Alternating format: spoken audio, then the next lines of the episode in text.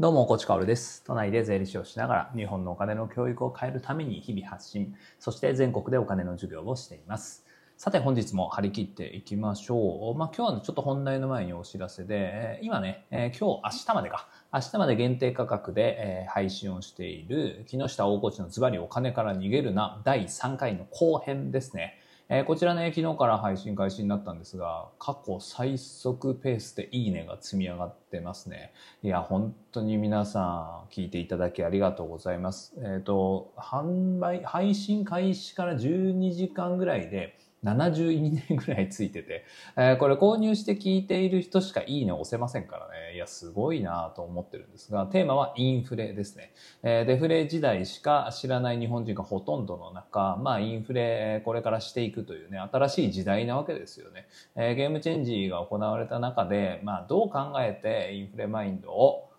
こうね、自分にセットアップしていくか。まあ、そのあたりの話。まあ、この有料放送2時間木下さんとね、前編後編で喋ってますけど、まあ、それだけでも終わらないですね。なんかスタート地点に立つマインドセットという感じで、まあ、これからその文脈で、えーいろいろとね、発信をしていかなきゃいけないなと。まあ、僕のそもそもの発信もね、かなりゲームチェンジが影響するだろうなと思いますね。えーデフレマインドっていうのは骨の髄まで日本人に叩き込まれていますから、まあそれの真逆をいかなきゃいけないわけだからね、インフレマインドっていうのは。あなので、まあそのあたり、スタート地点に立つぞという方はね、えーぜひぜひ確認をしておき、しておいてほしい内容です。無料部分13分でもね、十分に学びがありますから、ぜひ確認をしてみてください。えー限定価格明日までということで、明後日以降は、あこちらの放送もインフレしますからね。えーぜひぜひ、えーご確認ください。そして、えー 昨日からの有料放送の注目度とは打って変わってですね、今月の大河内のプレミアムリスナー限定セミナー、こちらの注目度がとっても低いんですね。あの、もう無風です。このセミナーを聞きたくてプレミアムリスナーに参加していただいた方は、下手すりゃ一人もいないかもしれない。えどんなセミナーかというと、明日ですね、明日の20時開催の国際丸分かりセミナーですね。まあ、日本のお金というものの流れが結構明瞭に、えー、分かると。まあ、そんな話をしたいと思うんですよね。まあ、今までずっとね、プレミアムリスナーにいる方は、あこう、楽しみにしてますっていう声は聞こえるんですけど、まあ、このセミナーをこう発表するとね、まあ、今月に限らず、今月はこんなセミナーですみたいなことを発表すると、まあ結構プレミアムの人数が増えるんですよね。でも今回本当に無風でした。なので、まあ全く皆さん興味がないのかもしれない。もしくは、なんかこう魅力が伝わってないんじゃないかなと思いますので、今日はね、ちょっと国際という文脈で少しお話をしたいなと思います。題して、国と民間銀行っていうのはどっちが信用力ありますかっていうお話ですね。まあこれはね、ロジカルに考えてもそうだし、直感的に考えてもそうだし、一般的には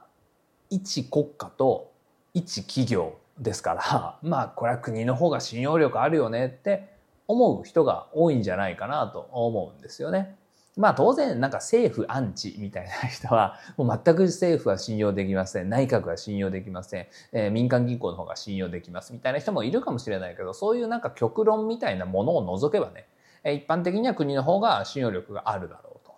ただし、数字はね、ちょっとちぐはぐになってる部分っていうものもあるんですよね。それが国債周りの話なんですよ。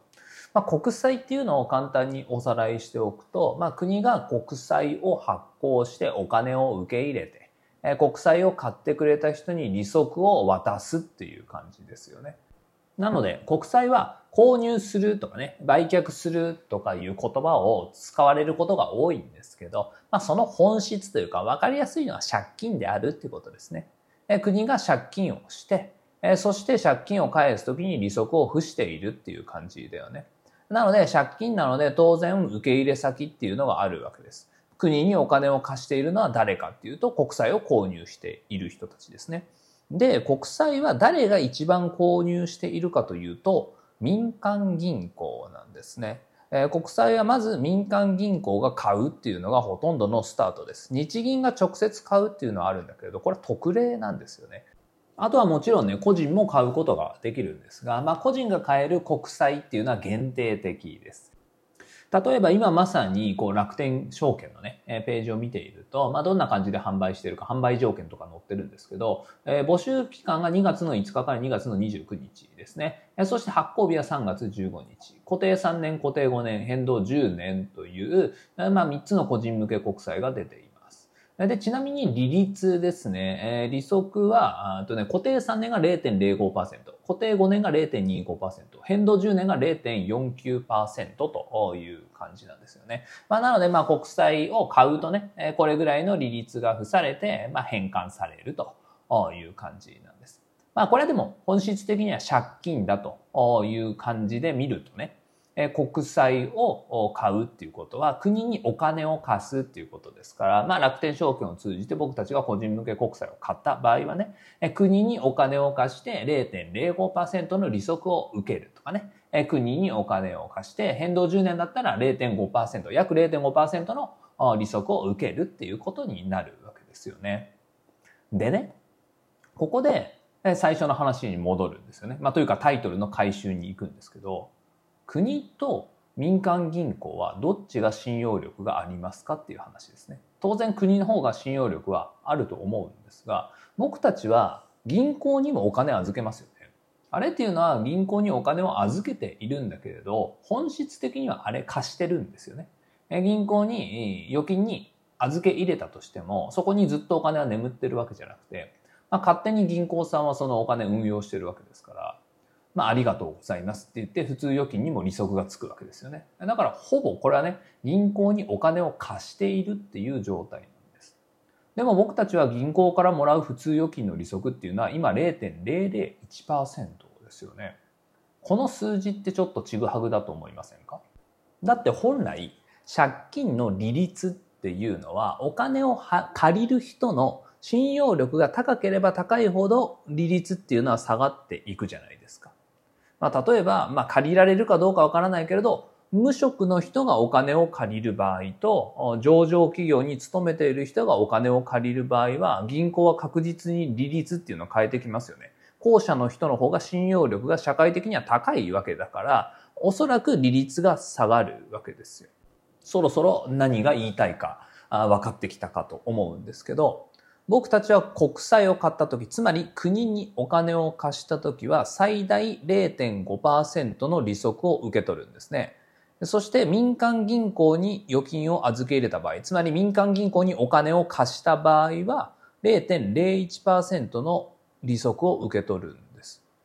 お金を貸した先、まあ、つまりお金を借りる人たち、国と民間銀行ですけど、信用力が高いのは国なわけですから、国にお金を貸した時の方が利率下がりそうじゃないですか。ここがとってもちぐはぐだよなって思うんですね。もちろんね、このあたりの話っていうのを明日のセミナーでどんどんどんどん深掘りしていくんですが、まあ、一つだけね、もう一歩踏み込んだ話っていうのをお話しして今日はね、最後にしましょう。それが、このね、利息のちぐはぐっていうのは銀行の利ざやになっているっていうことなんです。さっき国債を買う人たちっていうのは基本銀行であると、民間銀行であると。国債の受け入れ先で最も多いところは民間銀行なんですよね。まあ、つまり国に一番お金を貸しているのは民間銀行なんです。そして当然民間銀行もまあ個人向け国債とは違うものだけれども、まあ、同じような利率だとして最大0.5%の利息を受け取ってるわけですよね。だって国にお金貸してるわけだから。一方で銀行っていうのは、まあ、個人相手に商売をしていて、まあ、企業相手でもいいんですけど、商売をしていて、お金を預かるっていうね、ことをしているんです。ただこれは本質的にはお金の貸し借りだよねと。まあ僕たちが銀行に預けた時はお金を貸してると同等だよねっていう話をしました。まあ、つまり銀行は僕たちからお金を借りている状態なんですよね。当然そうすると利息を支払わなきゃいけないんだけれど、普通預金利息っていうのは0.001%なんですよね。国にお金を貸して0.5%受け取って、僕たちからお金を借りて0.001%しか払ってないんですね。